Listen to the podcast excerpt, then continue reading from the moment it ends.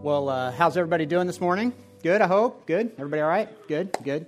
Uh, my name's Steve Wall, and I'm the campus pastor here at Genesis Church. And uh, Robin mentioned it, but uh, I looked at my calendar this morning and noticed there was only 10 days till Christmas, and uh, it caught me off guard a little bit. But it, I didn't have to wait till this morning because I did go to the mall yesterday and, uh, and realized uh, very quickly that people were grumpier than usual, that they were in more of a hurry than usual. That they, uh, and, and I love too at the mall when you notice that uh, when it snows, like the parking rules go out the window. Have you noticed that? You don't have to actually be within the lines. If you're even close, it counts. And so uh, it's even harder this time of year to find a parking place. And uh, we're in this series called Hope in the Chaos. And we've called it that for a couple reasons. And number one is that, that around this time of year, or this time that should be you know, marked by family time and, and celebrating together, uh, there's a lot of chaos in our lives, isn't there? Whether it's around shopping or, or dinners or get togethers or whatever it is, there, there's a lot of chaos that happens around the holidays.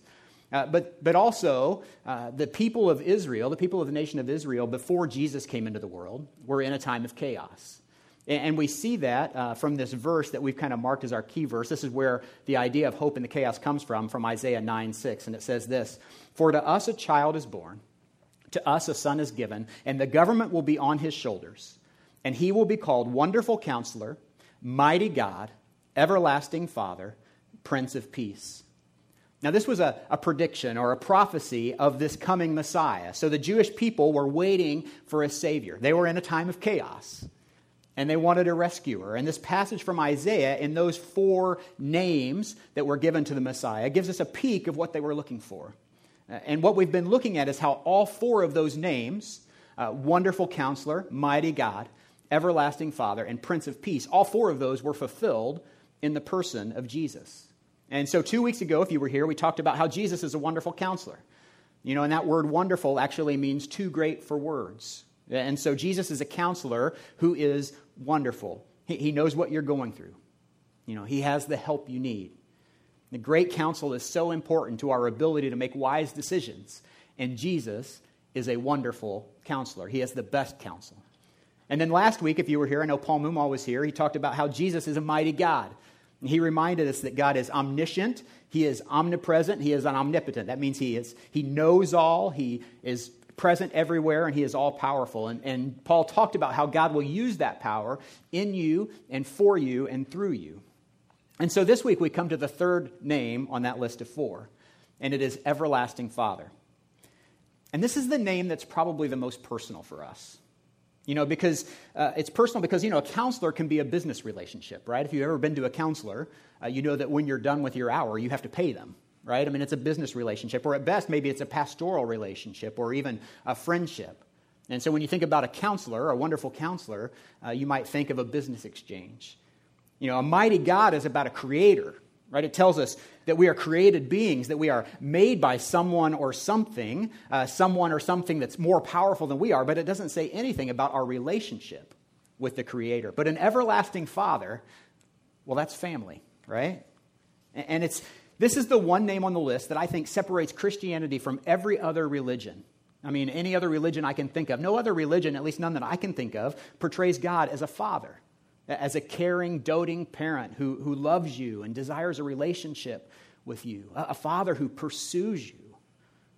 But that's what God is, and that's what uh, the, the scripture writers tell us that Jesus is, and that's why it's so personal for people. But everlasting Father can also be the one concept that's probably the most troubling for some of you. Uh, because for some people, the last thing they want on earth is another daddy. Uh, I mean, the last thing you want is a father who is like your father that maybe wasn't around very much. Or maybe he was around, but you wish he wasn't. Now, maybe your dad never accepted you, you know, never encouraged you, uh, never affirmed you as a person. And so whenever somebody refers to God as your father, well, you just feel a little bit icky inside. Or, or at best, you're indifferent to that. but today, I hope to change your opinion on that. I mean, I, I want you to see something today that maybe you've never seen in Jesus. And it doesn't matter how good your relationship with your father was or how bad it was. It doesn't matter if you had a good dad. Like I had a good dad. I mean, I have very few bad things to say about my dad as a father. Uh, or if you had a horrible dad. There's one thing I know about your father, and that's this your father was not perfect. Your father was not always able to be there for you, or won't always able to be there for you, won't always be able to be there for you. Your father is mortal. He's human. He's imperfect. But Jesus is our everlasting father. Now, the immediate question that comes to mind when you read this is probably now, wait, Isaiah is talking about Jesus, about a child. You know, for unto us a child is born. How can a child be a father? How can a eight pound, six ounce baby boy be a dad, right? Uh, or, or, in fact, you may have even made the leap that Jesus grew up to be a man, but he never married and he never had children. Can, can you really call him an everlasting father? Well, yes. The answer is yes. If you're a Christian, there's no question that Jesus is your father. Uh, the apostle John, writing of Jesus, said this in John 1:12, said, "Yet to all who did receive him, now talking about Jesus, to all who did receive him, to those who believed in his name, he gave the right to become the children of God." So you and I, uh, if we believe in the name of Jesus, if we accept our adoption into the kingdom of God, we are his children, and he is our Father, our everlasting Father. Now, let's don't be confused about this, though, okay? When we talk about Jesus as the everlasting Father, we're not, it's not the same thing as God the Father, okay? We shouldn't mistake the two and think that they're the same person. They're not. They're two distinct, equal, eternal parts of the same God but they're not the same. In fact, but, but Jesus can be called our everlasting Father for a few reasons. And, and maybe the best um, way I've ever heard this laid out is by 19th century pastor Charles Spurgeon, uh, who points out a few ways that we look at Jesus as our Father. He reminds us of these, these five things. Number one, Jesus is the head of a tribe. You know, in our case, it's the tribe of people who are no longer under the law, but we're under grace. Uh, number two, Jesus is the father of a system, namely that system that favored bringing heaven to earth. You know, uh, just like we've been involved in our church with this Love Your Neighbor campaign that we're going to fill you in more about next week. Uh, but Jesus is the father of that kind of system where people are doing things for one another, where we're healing the, the sick and we're feeding the poor. Uh, Jesus is the father of that system. Uh, number three, Jesus is the father of salvation by grace. Because of Jesus and the price he paid on the cross, you and I can have eternal life with God. And Jesus is the one who introduced that concept to us. He is the father of that. He is the giver of life. Number four, Jesus is the father of a future age.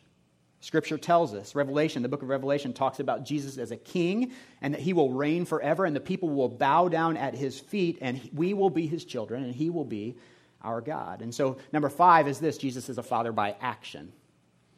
You know, he's a father to the fatherless, scripture says. In Jewish custom, when the father was away, uh, it was the role of the elder brother to fill in for the father. And, and Jesus, in a way, holds that office for us. So we're talking about Jesus as the everlasting father, but not Jesus as God the Father, just to clear that up. That may be confusing for you, but that's what we're talking about. But Jesus is the everlasting father. But here's the problem with this idea, and I've already alluded to it a little bit. You and I have a picture of what a father should look like. And it might be a picture that comes from our relationship with our own dads whether it's good or bad or, or even non existent. You know, maybe your father was angry all the time, or maybe he was distant, or maybe he was absent, or worse. Or it might be a picture of a father that we get from the media. You know, all of us are bombarded every day with images of fathers, some good and some not so good, uh, that we see on TV. And we, we need to be careful that we don't confuse our everlasting father with the father that we see on TV, whether it's Ward Cleaver or Homer Simpson.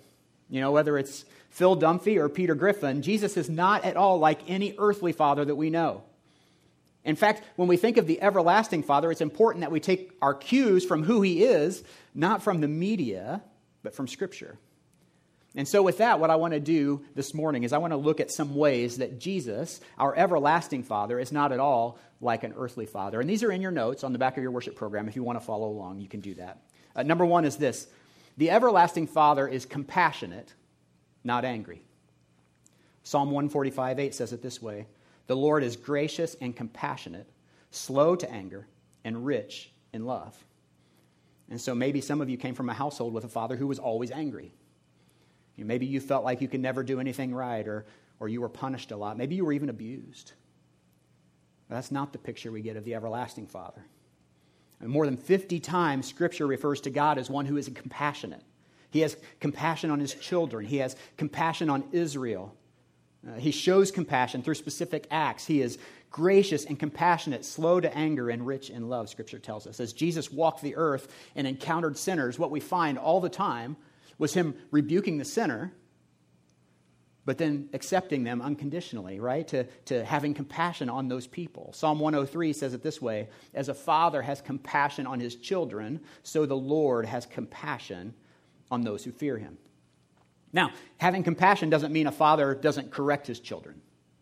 Right? In fact, correcting poor behavior is the compassionate thing to do. We, we all have seen, probably in our lives, parents who refuse to tell their children no and they grow up as spoiled brats and they grow up to be spoiled, entitled adults. That's not compassionate at all. Now, the Lord corrects and rebukes, but he does it lovingly and he does it specifically. And a few weeks ago, we talked about the book of Revelation. And that's one of my favorite examples of Jesus rebuking people and doing it lovingly. In that narrative, we get so many pictures and images of what Jesus is like, but one of my absolute favorites is from Revelation 2 and 3 uh, when he's writing these letters to the seven churches of Asia Minor. And uh, um, in these letters, he's attempting, Jesus is attempting to correct their behavior.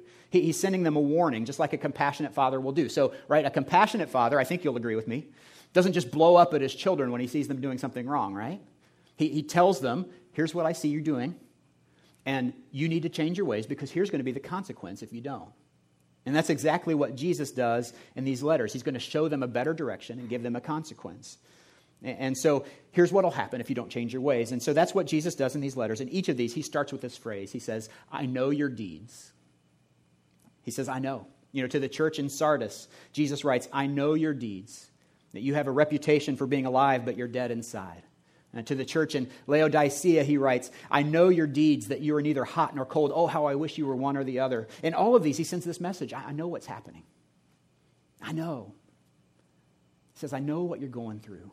You can, you can sense the compassion in Jesus as he rebukes, even as he rebukes and corrects these churches. And it's so important because sometimes we don't think Jesus does know.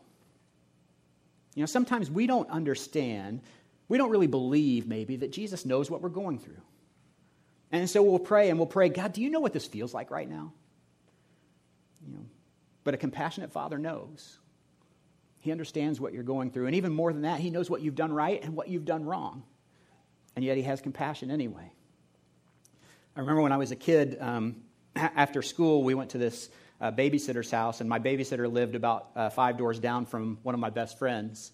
And uh, I grew up on the west side of Indianapolis, and uh, we, our boundaries of our neighborhood were 10th Street and Girls School Road, and, and I was never allowed to cross 10th Street because it was a four lane highway uh, with a median in the center. And so I was probably 11 or 12 years old. I wasn't allowed to cross that street. But my friend's backyard backed up to 10th Street. And the only thing that would draw me across 10th Street was that across 10th Street there was a Noble Romans Pizza that also happened to have about six video games in it.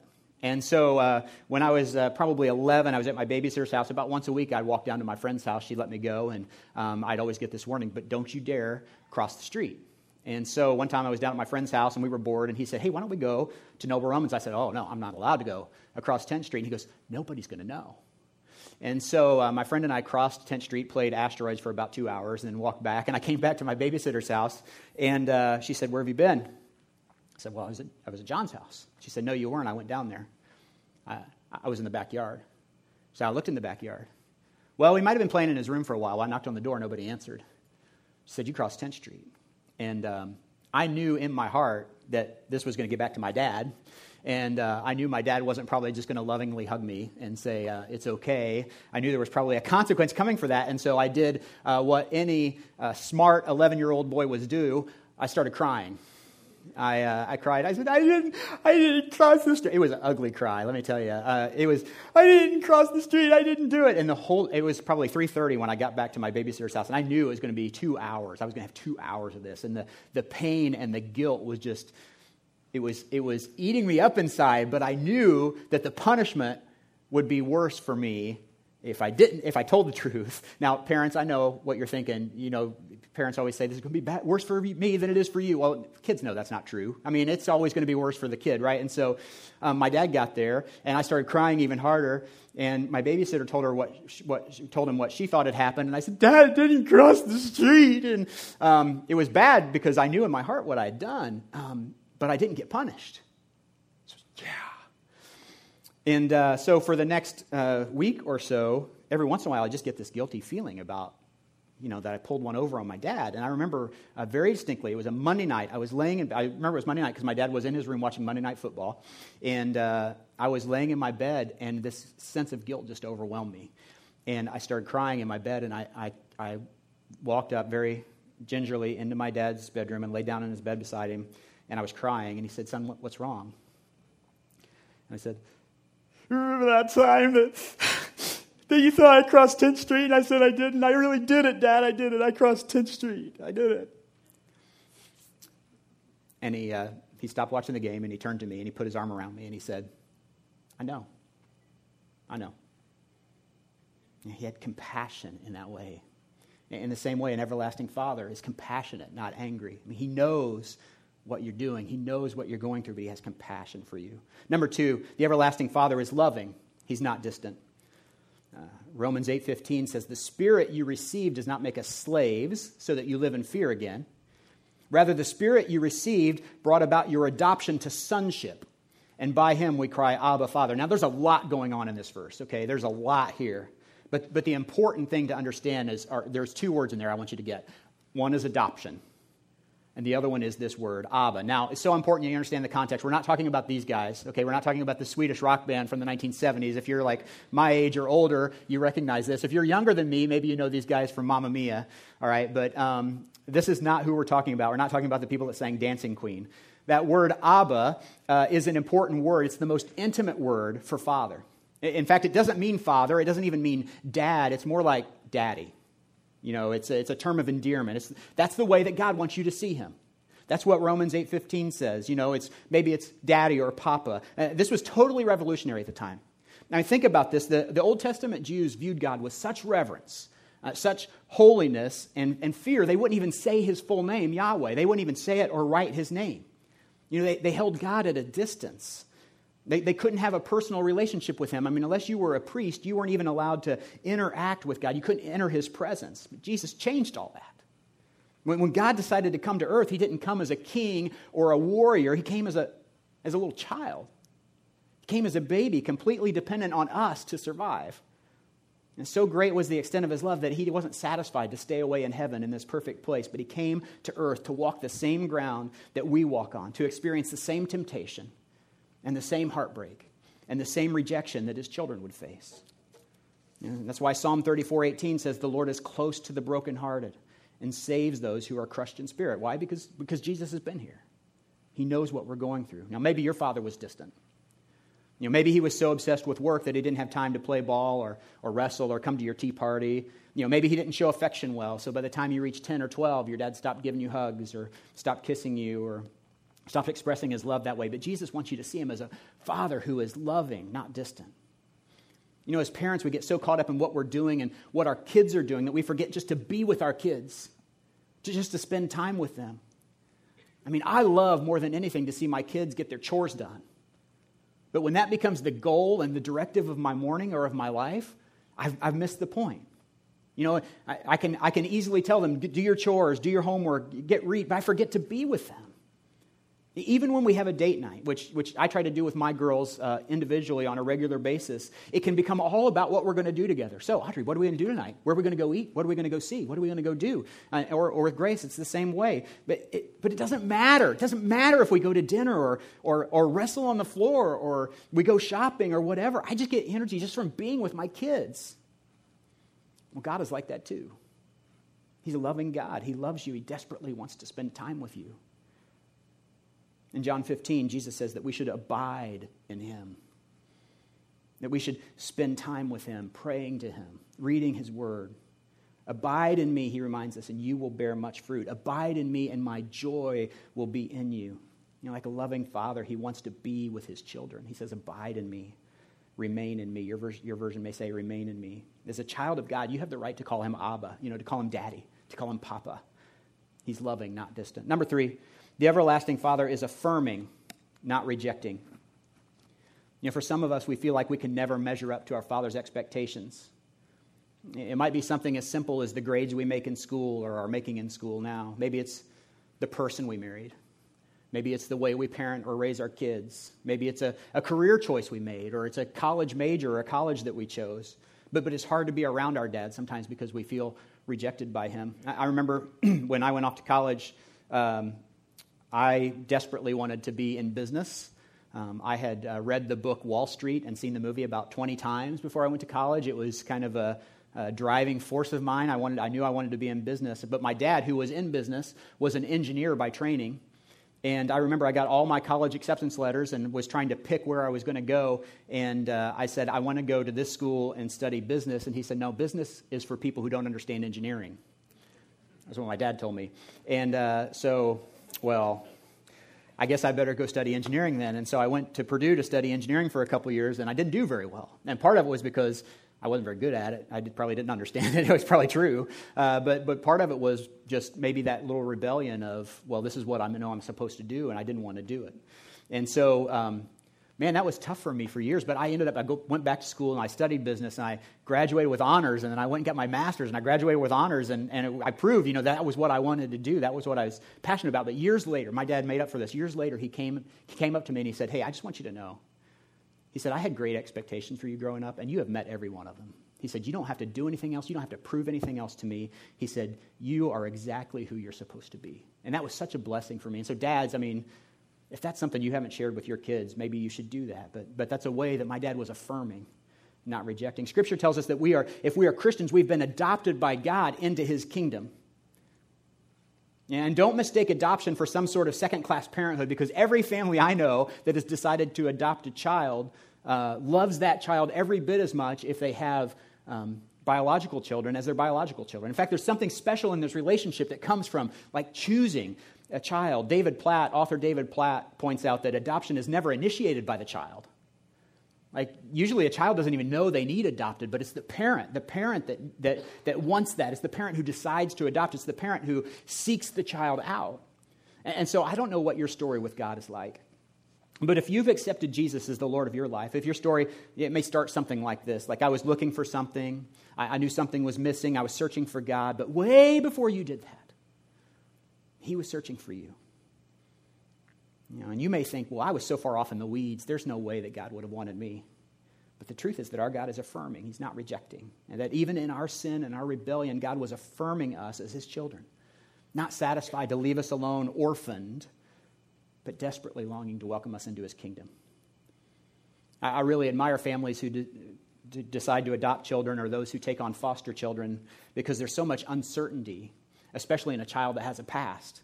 You know, when you adopt an older child, or you know, when, when, a baby's born, especially when it's yours, but when there's a baby born, there, there's so much possibility, right? You see those that beautiful little face and those chubby cheeks and the, the fat feet and the little fingers that wrap around can barely wrap around your pinky, and you can look at that. You can love a child like that. It's easy to love a child like that. But when a child grows up a little and, and starts to sin and misbehave and maybe even gains a reputation, that child's much tougher to love. And that's what foster parents and sometimes adoptive parents face.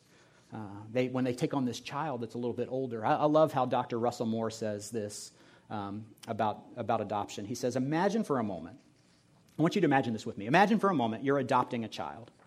As you meet with the social worker in the last stage of the process, you're told that this 12 year old has been in and out of psychotherapy since he was three. He persists in burning things and attempted, attempting repeatedly to skin animals alive. He acts out sexually, the social worker says, although she doesn't really fill you in on what that means. She continues with a little family history. The boy's father, grandfather, great grandfather, and great great grandfather all had histories of violence, ranging from spousal abuse to serial murder. Each of them ended their own lives. Think for a minute. Would you want this child? If you did adopt him, wouldn't you watch nervously as he played with your other children? Would you watch him nervously as he looks at the knife on the kitchen table? Would you leave the room as he watched a movie on TV with your daughter with the lights out? Well, he's you, and he's me. That's what the gospel is telling us. Romans 8:16 says the Spirit himself testifies with our spirit that we are God's children. Your version may say affirms, the Spirit affirms that we are God's children. God is not disappointed in you, He's not rejecting you. He knew exactly what He was getting when He adopted you. You're not a mistake, you're not an accident, you are not a reject. You are a child of the Most High God. You are created in His image for a purpose, and you are loved and affirmed by Him. Number four is this the everlasting Father is giving, not withholding. Romans 8:17 says, "Now if we are children, then we are heirs, heirs of God, and co-heirs with Christ, if indeed we share in his sufferings in order that we may also share in his glory." What an incredible thought that we are co-heirs with Christ. That's the generous God that we serve. I mean, just just think that, that the same glory afforded to Jesus from God the Father is available to you and me. It doesn't matter what our past is or what sin we've committed. It doesn't matter you know, where we've come from or what our family history is. I mean, the beautiful thing about adoption is just that. Think about it. When you're adopted into a family, the, the, the family you came from doesn't matter anymore. All of your rights and privileges are afforded to you by being adopted into that family. You're, you have the same rights as a natural born child. Your old family history doesn't matter anymore. It's the adopted family that determines what your inheritance is like. And you know, if you think about it, the best gift any father can give is not a roof over his kid's head or food on their table.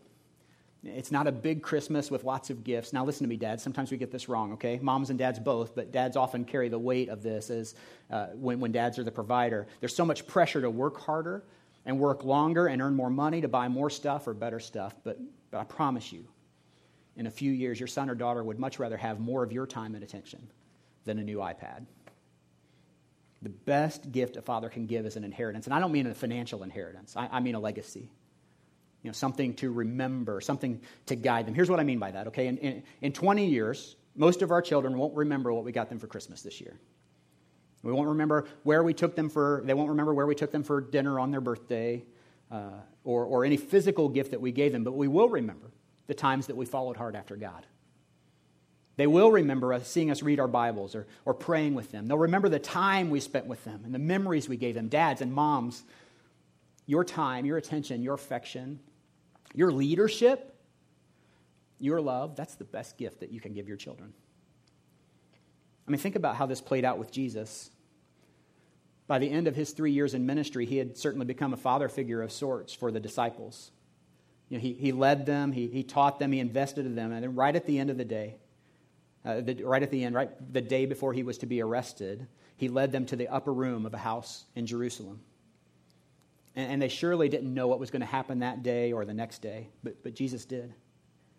He knew that he would be betrayed and captured and tried and brutally beaten and killed, but he wanted to leave a legacy for his disciples, you know, for his children. The, the disciples may have thought, uh, that they were just getting a meal that day.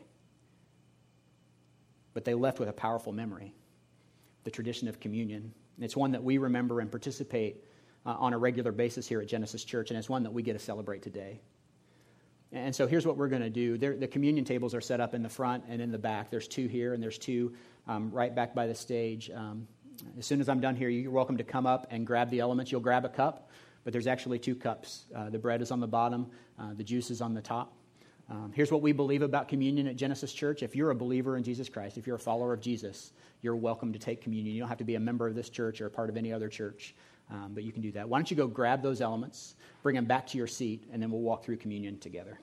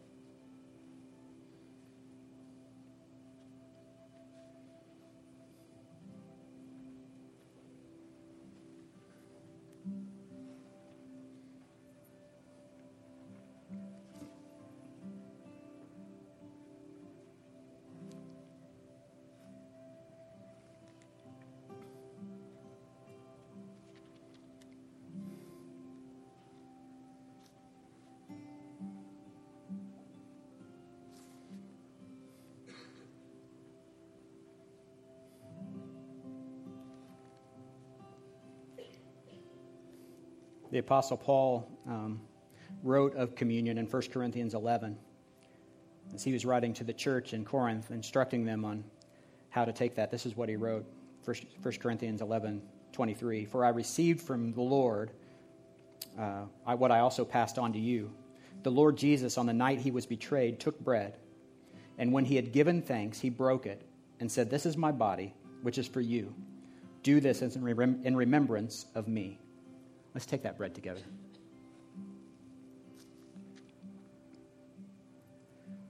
In the same way, after supper, he took the cup, saying, This is the cup of the new covenant in my blood. Do this whenever you drink it in remembrance of me. Let's take that together. And then he wrote, For whenever you eat this bread and drink this cup, you proclaim the Lord's death until he comes.